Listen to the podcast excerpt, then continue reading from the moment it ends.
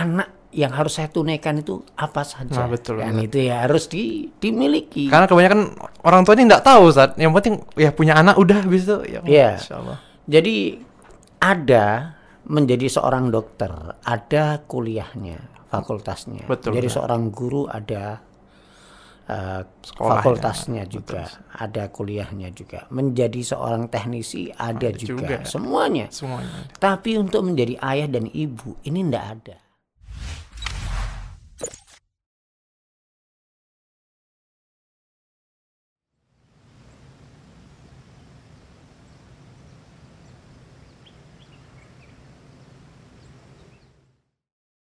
Bismillahirrahmanirrahim. Assalamualaikum warahmatullahi wabarakatuh.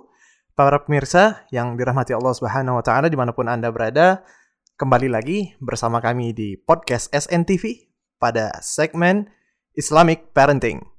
Alhamdulillah, pada kesempatan kali ini buat para pemirsa sekalian yang mungkin sedang memulai atau baru saja memulai keluarganya, baru saja menikah ataupun akan melakukan pernikahan. Nah, ini ada sebuah bekal yang harus dan wajib kita miliki sebagai seorang muslim sebelum kita memulai sebuah keluarga, yaitu terkait dengan parenting. Bagaimana sih cara mendidik eh, seorang anak dengan cara yang islami, Islamic parenting. Nah, berbicara soal parenting, memang paling pasnya kalau kita berbicara langsung nih, sharing ilmu dengan beliau, Ustadz kita, eh, Al-Ustadz Yusuf Iskandar Hafizullah Ta'ala. Assalamualaikum Ustadz. Kaifah Ustaz? Alhamdulillah. Nah Ustaz, eh, insya Allah nih pada kesempatan kali ini nih Ustaz, kita akan sharing-sharing sedikit nih Ustaz nih. Terkhusus anak nih Ustaz yang mungkin belum memulai keluarga. Betul Ustaz, masih jomblo. Kita perlu nih Ustaz nih ilmu terkait dengan parenting nih Ustaz nih. Nah Ustaz, eh, mungkin untuk memulai perbincangan pada malam kali ini, Ana buka dengan satu pertanyaan nih Ustaz nih. Sebenarnya Ustaz, apa sih hikmahnya Allah Subhanahu wa taala itu memberikan kita ini setiap insan ini seorang anak Ustaz. Ustaz. Jadi Allah memberikan kepada kita anak itu bukan bukan tanpa hikmah ya, bukan tanpa hikmah. Ada satu tugas yang mulia. Ketika suami istri itu diberi anak, itu ada amal yang yang mulia yang dia jadikan takorup pada Allah, mendekat pada Allah melalui anak. Jadi dia suruh menjadi seorang ayah dan dia suruh menjadi seorang ibu. Sebelumnya sebelum dia punya anak, dia hanya seorang istri, seorang suami. Betul. Tapi ketika diberi anak, dia disuruh menjadi seorang ibu, menjadi seorang ayah. Di sinilah yang harus dipahami oleh setiap muslim yang sudah menikah, sudah punya anak. Dikasih anak untuk apa? Untuk menjadi ayah, untuk menjadi seorang ibu. Selanjutnya bagaimana menjadi seorang ayah dan menjadi seorang ibu gitu. Jadi kewajiban ini yang harus dimiliki ya. Harus diketahui oleh setiap keluarga dalam mendidik anak. Ya. Apa kewajiban saya sebagai seorang ibu? Apa, apa kewajiban saya sebagai seorang ayah? Hak anak yang harus saya tunaikan itu apa saja? Nah, betul, Dan betul. itu ya harus di, dimiliki. Karena kebanyakan orang tua ini nggak tahu Ustaz. Yang penting ya punya anak udah bisa ya. Iya. Masya Allah. Jadi ada menjadi seorang dokter, ada kuliahnya, fakultasnya. Betul, Jadi betul. seorang guru ada uh, Sekolahnya. fakultasnya juga, Betul. ada kuliahnya juga. Menjadi seorang teknisi ada, Ada juga. juga. semuanya. Semuanya. Tapi untuk menjadi ayah dan ibu ini ndak ada. Yang ini ya sebenarnya Allah sudah memberikan bekal ya di awal maka suruh ketika menikah itu suruh mencari sisi agama. Fatfar bidatitin taribat yadak gitu. ya. Bila dari sisi agama engkau tidak akan menyesal gitu. Jadi ketika pilihannya karena agama, dia sudah baik akhlaknya, baik karakternya, baik sifat wataknya. Yang ini yang sangat penting untuk bekal mendidik anak gitu. Nah, dan yang tidak kalah pentingnya adalah sebenarnya apa sih tujuannya mendidik anak? Betul. Arahnya ke mana gitu ya? Nah iya arahnya ke mana? Didik anak itu arahnya ke mana sih?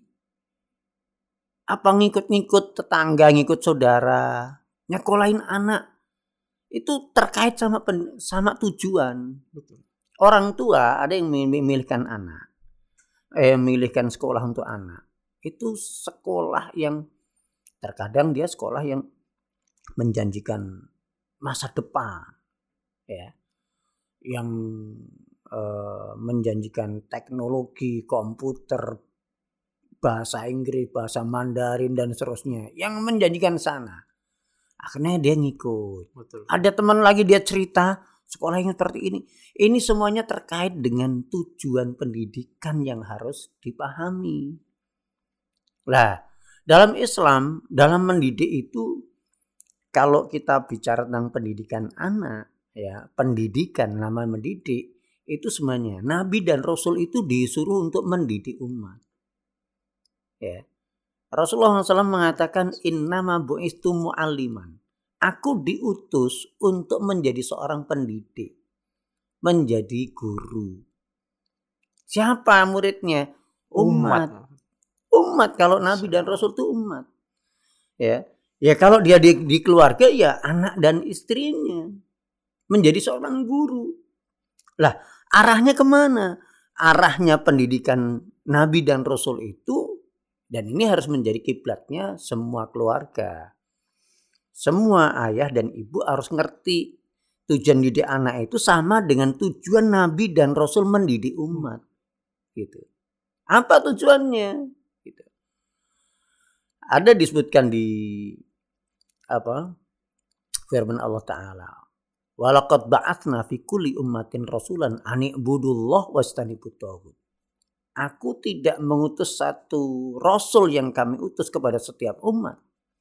Kecuali rasul itu ani budullah wastani butohut. Menyerukan, mendakwahkan, mengajarkan, ya, menjelaskan, mengajak, membimbing umatnya. Sembahlah Allah, tinggalkan togut. Gitu. Jadi didik anak tujuan utamanya adalah supaya anak ini mentauhidkan Allah. Itu tujuan utama Ustaz ya. Tujuan utamanya. Yang ini kalau kita tahu tujuan utama supaya anakku itu selalu mentauhidkan Allah, mengimani Allah, ya. Mengimani Allah, kemudian menunaikan hak-hak Allah, menegakkan syariat Allah gitu ya. Mengagungkan hak-haknya Allah. Lah ini kalau ini jadi tanda tanda uh, menjadi tujuan pendidikan anaknya tentu beda dengan orang yang nggak ngerti tujuan pendidikan hmm. anak dalam Islam, Islamic parenting ini ya. Iya betul. Namanya Islamic, orang Islam. Itu kalau didik tentu akan mengikuti rasulnya, nabinya. Betul. Ke mana? Anak ini supaya dia selalu nantinya mentauhidkan Allah tinggalkan sembahan selain Allah itulah iman gitu. Jadi iman ini harus sesuatu hal yang nggak bisa di di ditawar-tawar lagi. Anak yang beriman mutlak itu. Mutlak. Kalau anak kita nggak beriman, kita dikatakan gagal. Anak kita nggak iman sama Allah, gagal. Anak kita menyekutukan Allah, masih percaya kepada dukun, percaya kepada ramalan bintang, oh. kita gagal di anak. Karena apa? Masih ada kesirikan di situ. Maka semua bentuk kesirikan, tontonan-tontonan kesirikan, karena kita mengacu dari pendidikan, kita buang dari pendidikan, dari keluarga kita. Tontonan yang ada kesirikan, buku-buku yang ada kesirikan, jangan ada di keluarga kita. Itu. Jadi hal-hal seperti ini akan sangat Makanya tujuan ini itu akhirnya membuat kita semakin selektif dalam memilih sekolah untuk anak kita, memilih guru untuk anak kita, memilih tontonan untuk anak kita, memilih permainan untuk anak kita. Semuanya terkait. Karena ini semuanya dalam rangka memuluskan menuju satu tujuan agar anak mengimani Allah, menyembahnya pada Allah, dan meninggalkan sesembahan selain Allah. Ini tujuan dari tapi, pendidikan. Tapi begini Ustaz, karena tujuan tadi kita nih berbicara agar anak itu akidahnya lurus nih Ustaz. Mm-mm. Namun pada kenyataannya nih Ustaz, banyak malah mayoritas ya umat muslim juga Ustaz. Nah, Mm. mereka malah lebih fokus untuk mengajarkan anak membaca, menghitung. Dan ketika masuk ke dalam pembahasan, oh anak ini harus belajar rukun iman, rukun Islam, oh masukin aja TPA, masukin aja ke sekolah pesantren gitu Ustaz. Dan mereka ya itu urusan mereka gitu. Saya bayar nih orang untuk ngajarin anak saya agama. Nah ini bagaimana Ustaz nih? Orang tua yang seperti ini nih Ustaz. ini sebenarnya tidak ada nggak ada apa eh, nggak ada pertentangan antara anak yang mau kita imankan meng- agar iman pada Allah bukan berarti dia nggak boleh belajar calistung Betul. ya bisa selaras bisa dua-duanya bisa jalan kan nggak mungkin dari pagi sampai sore itu hanya mengajarkan iman pada Allah saja? Nggak mungkin. Anak juga perlu belajar membaca menulis berhitung gitu.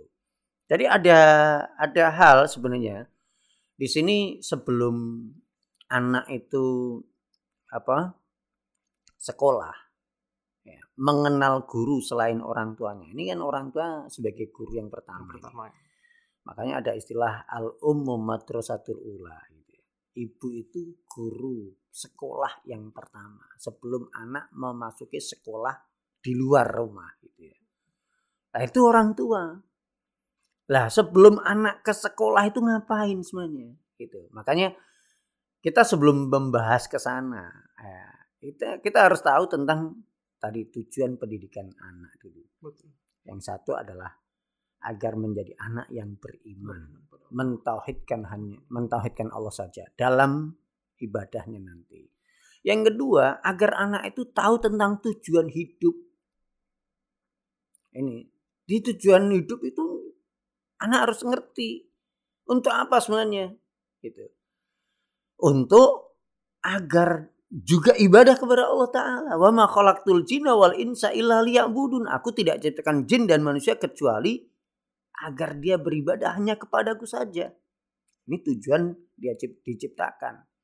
Jadi eh, semua ya kepada anak kita itu kita harus selalu me- menyampaikan kepada anak. Nah, gelas itu diciptakan untuk apa sih? Untuk minum. Kalau pisau untuk motong. Kalau rumah untuk berteduh. Kalau kursi untuk duduk. Kalau kamu diciptakan untuk apa? Itu harus ditanyakan.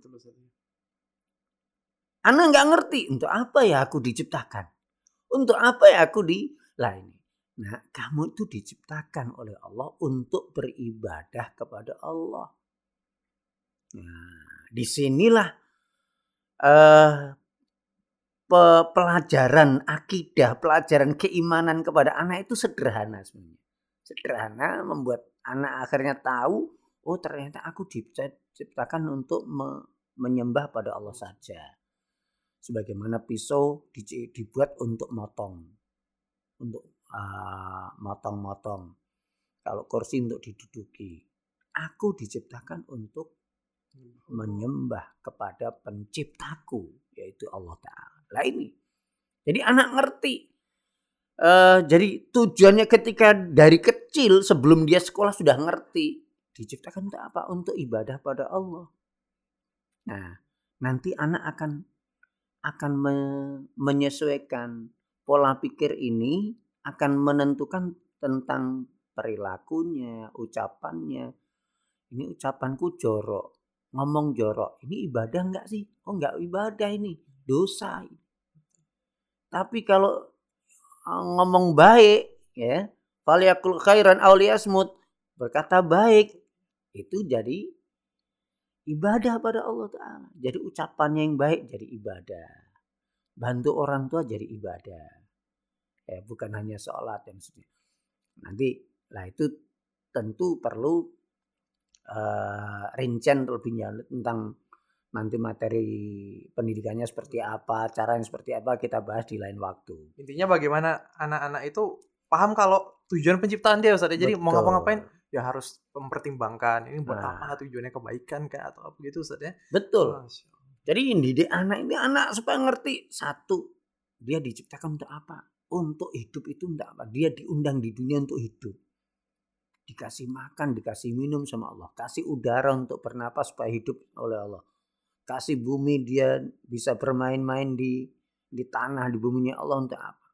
Untuk menyembah Allah, mengagungkan Allah. Mentauhidkan Allah. Ini harus sampai menjadi darah daging anak kita.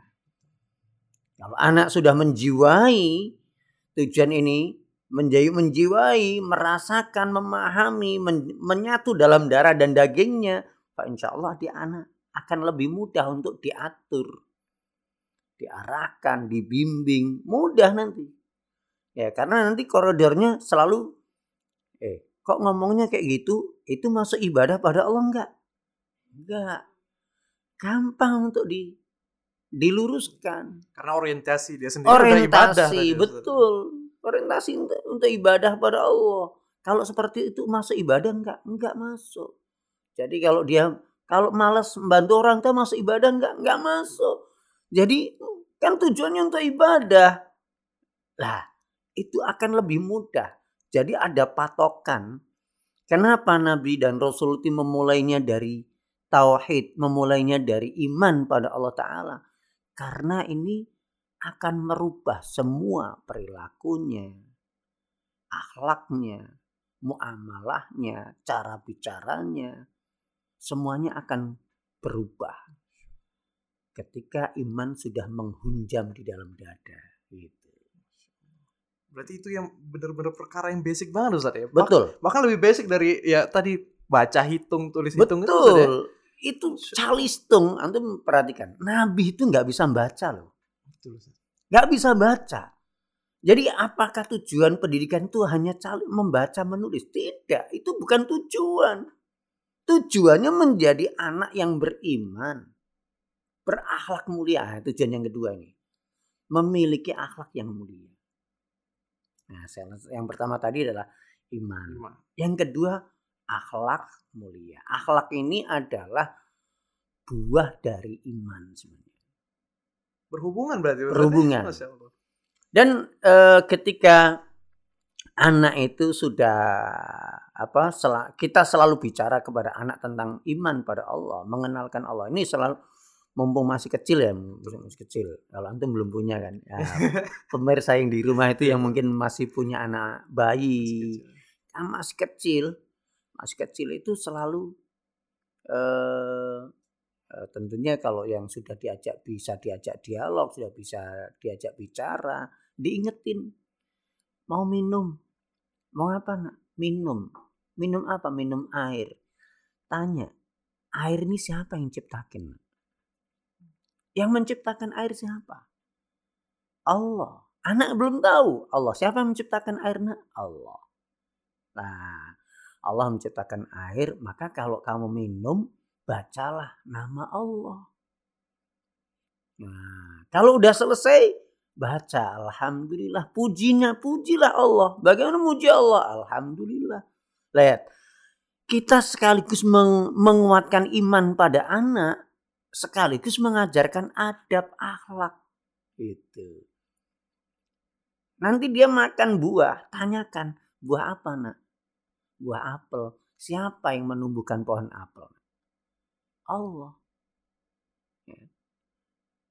Terus kalau mau makan apel bagaimana? Dia karena sudah terbiasa nanti Bismillah. Udah makan, sudah selesai makan apel, Alhamdulillah. Begitu terus. Anak ketika uh, muamalah ibu kepada anak setiap hari seperti ini. Mau makan, mau minum, selalu diingetin. Secara tidak langsung tiap hari ibu ini sudah selalu menanamkan iman pada Allah dan mengadapkan anak. Masya Allah. Jadi sepele, simple, simple, cukup di meja, Betul. Cukup di meja makan. Jadi pelajaran iman sudah dapat, pelajaran akidah sudah dapat, pelajaran Akhlak, dapat. Nggak harus satu bab buku. Betul. Ya, ngajar anak nggak harus dengan buku, nggak harus calistung dulu, enggak. Ini belum belum belum tahu, belum bisa membaca, belum bisa nulis. Di sinilah sebenarnya simple. Cara nanamkan keimanan pada anak itu simple, mudah semua orang tahu. Karena anak itu nggak butuh dalil. Betul. Ustaz. Iya. Terima-terima aja Ustaz. ya, Terima ya. aja. Semua apa kata ibunya, kata ayahnya dia iya. Nggak butuh dalil. Makanya di awal itu suruh mencari yang agamanya baik, akhlaknya baik itu tadi. Karena fungsinya nanti dia akan jadi pendidik buat anak. Itu bukan hanya sekedar untuk kebutuhan kita. Kita butuh pasangan, tapi nanti masa panjangnya dia akan jadi ibu buat anak kita. Lah ini, makanya ini sangat-sangat penting setelah dia beriman berakhlak mulia. Nah, baru setelah uh, iman dan berakhlak mulia apa? Supaya nanti pinter. Gitu. Nah, pinter, pinter itu dia akan pinter kalau dia bisa membaca bisa menulis. Lah ini, tapi ini pinter ini bukan tujuan yang pertama dan utama. Ya, yang pertama dan utama itu adalah iman dan adab, akhlak. Baru nanti pinter. Bagaimana ini jadi anak udah jadi anak baik nih. Nah, anak udah mulai tujuh tahun sebelum dia masuk SD itu selama tujuh tahun ayah atau ibunya selalu bicara tentang ini anak akan terbentuk. Pola pikirnya selalu iman pada Allah, selalu Allah yang memberi, selalu Allah yang memberi nikmat, selalu Allah yang menolong, selalu Allah yang menyediakan. Aku harus mentaati Allah. Ini cara bersyukur kepada Allah, cara terima kasih saya kepada Allah dengan mentaati Allah terbentuk seperti itu. Anak yang beradab nanti siap dipinterkan. Gitu. Jadi udah ada bentengnya dulu nih Ustaz. Ya? Bentengnya ini basic. Basicnya Ustaz. Basic ya? dasar nih. Jadi basic ini yang lupa. Kebanyakan keluarga muslim itu lupa pada sini. Jadi dia menganggap mendidik itu ya calistung, baca nulis berhitung. Lupa. Bukan ini, nabi kita aja nggak bisa baca kok. Betul. Ya. Apa kalau tujuan pendidikan itu uh, calistung, mendidik itu calistung, nabi nggak nggak bisa baca tulis. Dan kenapa Allah memilih memilih e, pendidik umat itu dari orang yang nggak bisa baca tulis? Padahal ada penyair dulu yang pin bisa membuat syair karya sastra tinggi. Ya, di Arab itu di Darunat buah e, mereka membuat lomba syair-syair yang terbaik di digantung di Darunat buah untuk di dijadikan kebanggaan. Itu syair terbaik. Berarti ada para penyair yang pintar membaca. Bukan sekedar membaca. Menyusun karya sastra yang tinggi. Kenapa Allah nggak memilih dari dari tukang Orang syair ini? Betul. Gitu. Ada rahasia besar. Apa itu? nah, ini lah, salah satunya ya, salah satunya kalau antum baca di kitab tafsir para ulama ya para ulama menjelaskan salah satunya adalah eh, agar orang Yahudi ahli kitab itu tidak menuduh bahwasanya Al-Qur'an itu buatan Muhammad. Hmm. Ya soalnya orang yang buta huruf nggak mungkin bisa nulis nah, ya. betul, betul. Bagaimana Muhammad mem, apa, membaca dari Injil dan Taurat? Mereka mengatakan Muhammad itu Al-Quran itu diambil dari Muhammad dari Injil dan Taurat. Bagaimana dia bisa membaca, dia nggak bisa membaca kok. Iya betul juga. Dan bahasanya bukan bahasa Arab, betul. bahasa Ibrani dan Suryani. Itu satu terpatahkan. Lah dari sisi sudut pandang saya sebagai praktisi, kenapa Allah nggak memilih dari para penyair yang ahli sudah bisa membaca, bahkan bukan sekedar baca, tapi membuat karya sastra yang tinggi nilainya. Kenapa nggak dipilih dari situ? Tapi justru yang dipilih sebagaimana kata Abdullah bin Mas'ud, Innallah yang dulu ila qulubil ibad. Allah itu melihat ya, pada hati para hambanya. Ya.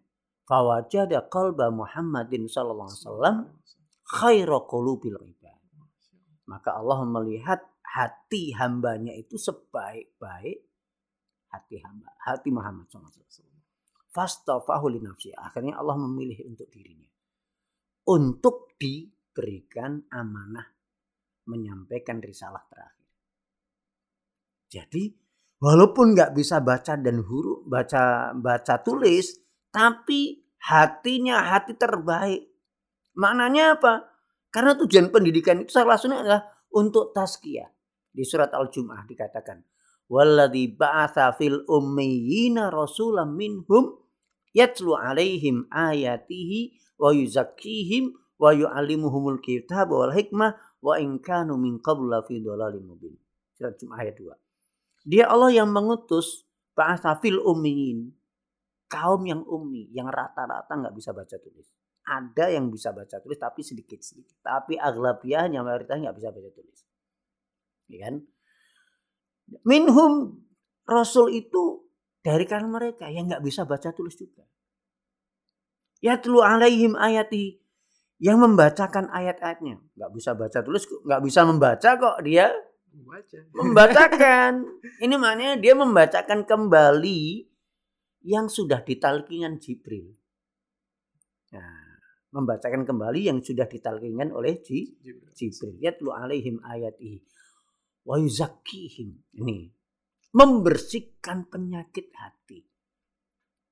Nah dari syirik jadi tauhid dari kufur menjadi beriman dari kufur nikmat jadi syukur jadi deng dari dengki jadi bersih dari kedengkian amarah jadi hilang amarahnya tamak jadi kona'ah lah itu wa yuzakkihim ya Rasul itu, punya tugas, guru itu punya tugas, pendidik itu punya tugas. Apa? Membersihkan penyakit hati, penyakit jiwa. Untuk bisa membersihkan penyakit jiwa itu adalah yang punya hati bersih. Siapa? Muhammad. Walaupun dia pinter dari penyair, tapi hatinya masih belum sebersih Muhammad. Maka Allah memilih Muhammad SAW untuk menjadi pendidik terakhir ini. Jadi pendidik besar, guru besarnya seluruh manusia ini berkiblat kepada Rasulullah SAW. Dan itu beliau tidak bisa baca tulis. Gak bisa membaca, gak bisa membaca.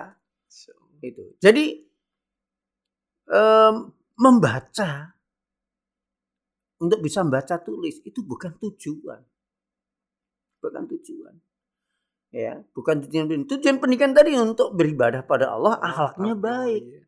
Itu. Baru yang ketiga eh dia nanti supaya dia memiliki manfaat yang banyak, manfaat yang besar bagi umat.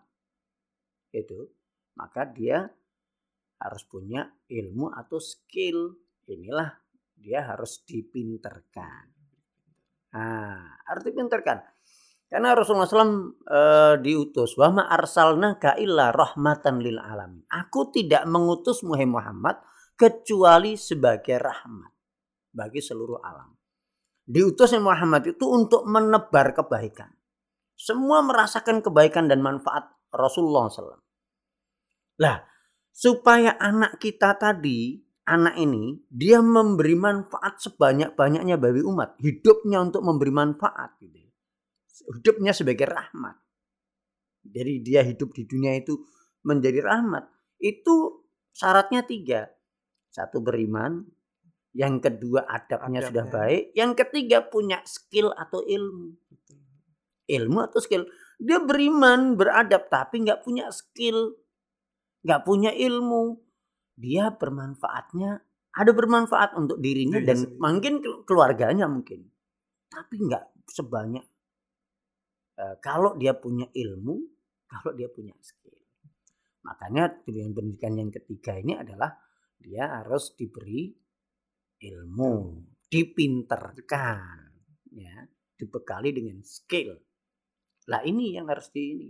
Jadi eh, para orang tua yang di rumah itu harus harus eh, mulai tahu melek tentang masalah tujuan pendidikan ini. Tujuan pendidikan bukan anak jadi anak pinter.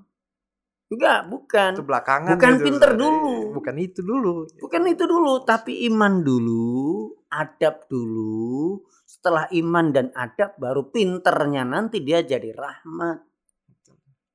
Kalau pinter dulu, imannya nggak ada atau belum. Akhlaknya nggak ada atau belum. Kadung pinter, kadung gede. Betul. Nah, pinter IT tapi nggak punya iman, nggak punya akhlak. Akhirnya muncullah industri pornografi. Betul. Jadi azab atau jadi rahmat? Oh. Ustaz. azab. Keberadaan anak yang pinter tanpa iman, tanpa adab itu jadi adab bagi umat. Betul, setuju.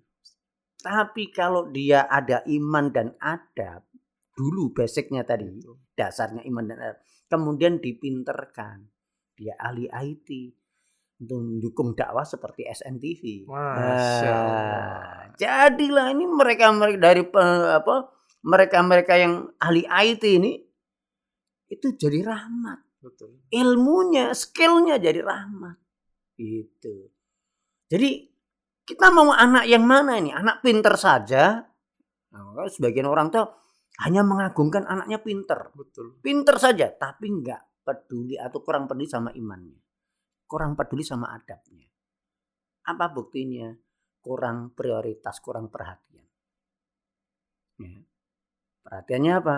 Lihat ketika anak eh, lebih mengabaikan tentang masalah sholat. Tapi dia pinter. Ranking Ya, di sekolah. ranking, gitu. juara gitu ya. Biarin aja nggak usah sholat. Yang penting Nah. juara gitu ya Ustaz kebanyakan. Ini seperti ini. Ya, jadi bimbel. Walaupun waktu azan nggak eh nggak nggak peduli dia. Peduli. Ini kan satu riskan. Karena yang dikejar hanya pinter saja. Pinter saja itu akan membuat lihat orang tua itu tersiksa karena pinternya atau karena eh, eh, orang tua itu tersiksa karena kebodohannya atau karena akhlaknya yang buruk.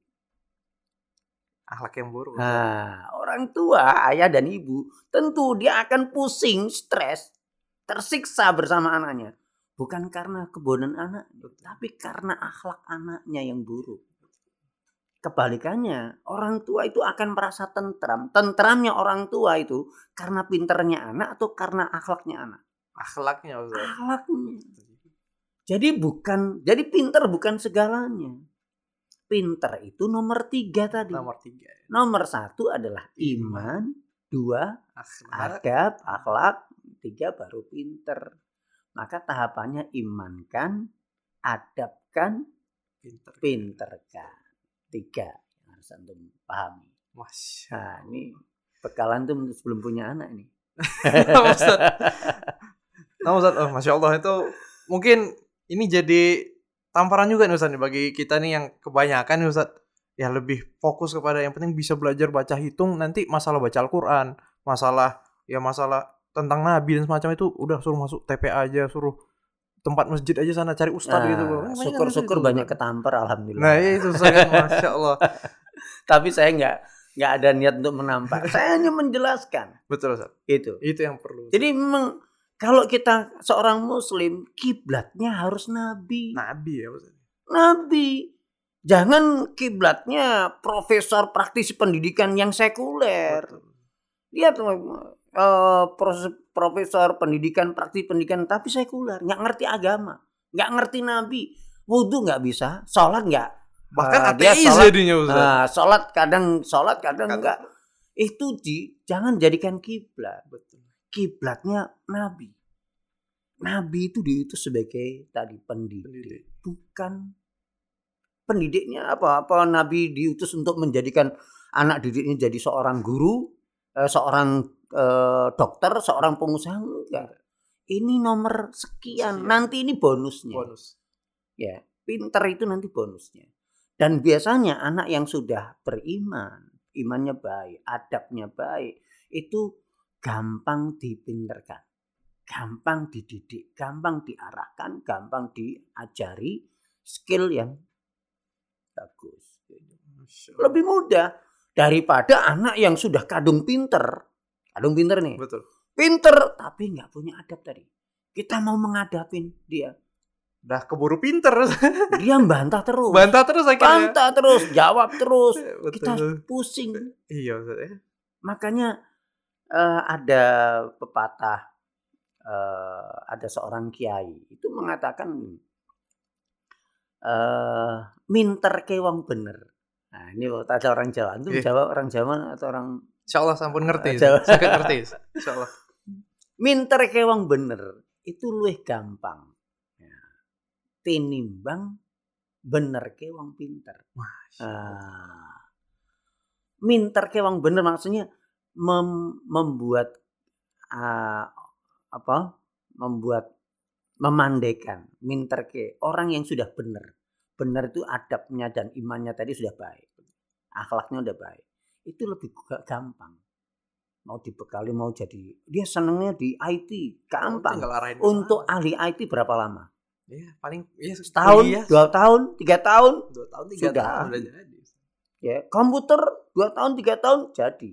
Bahasa Inggris baru main dua tiga tahun ada dan tem ada tempat kursusnya. Betul. Tapi tadi tapi kalau bener ke wong pinter. Wong pinter tapi salah nggak beradab suruh bener susah. Nggak ada sekolah akhlak soalnya nggak ada sekolah akhlak. Betul. eh bukan nggak ada sekolah akhlak nggak ada bengkelnya. Nah, iya, tempat bengkel. kursus akhlak tuh nggak ada. Betul. tapi tempat kursus komputer banyak. Banyak sekali kursus matematika banyak. Banyak.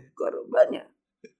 Pinter itu tempatnya banyak. Tapi kalau mem membenarkan me, apa basic tadi itu basicnya ayah sama ibu. Sebelum tujuh tahun dia masuk sekolah SD itu fokuslah di situ Gimana anak mengenal Allah, gimana anak bisa terbiasa melakukan adab keseharian yang dipentingkan itu selalu yang dilihat itu adalah sikap wataknya anak.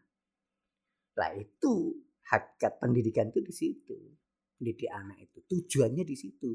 Jadi anak yang beriman, beriman dan berakhlak, baru anak pinter. Nanti akan mendatangkan manfaat akhirnya. Betul. Nah Ustaz, ini sepertinya sudah cukup banyak nih Ustaz yang kita bicarakan. Nah, uh, kalau bisa Anda simpulkan Ustaz nih, hmm. uh, berarti yang Nabi aja Rasulullah SAW diutus bukan karena beliau bisa baca tulis, tapi karena hati ya Ustadz ya. Karena hatinya yang bersih. Karena tujuan pendidikan tadi adalah iman Ustadz ya, yang pertama itu. Masya Allah iman akan membuahkan akhlak yang baik mm-hmm. dan nanti baru diikuti dengan ya ilmu dia, skill dia, kepintaran mm-hmm. dia gitu Ustadz ya. Yeah. Masya Allah. Nah, assalamualaikum Ustadz.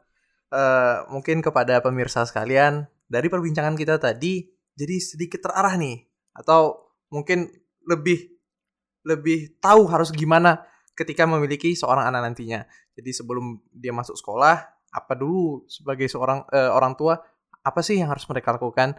Semoga apa yang beliau telah sampaikan bisa kita terapkan dan bisa kita ambil manfaatnya uh, untuk kehidupan kita sehari-hari. Uh, Jazakallah khairan Ustadz atas ilmu yang telah antum berikan. Uh, nah Ustadz mungkin uh, itu saja yang bisa kita sampaikan pada kesempatan kali ini.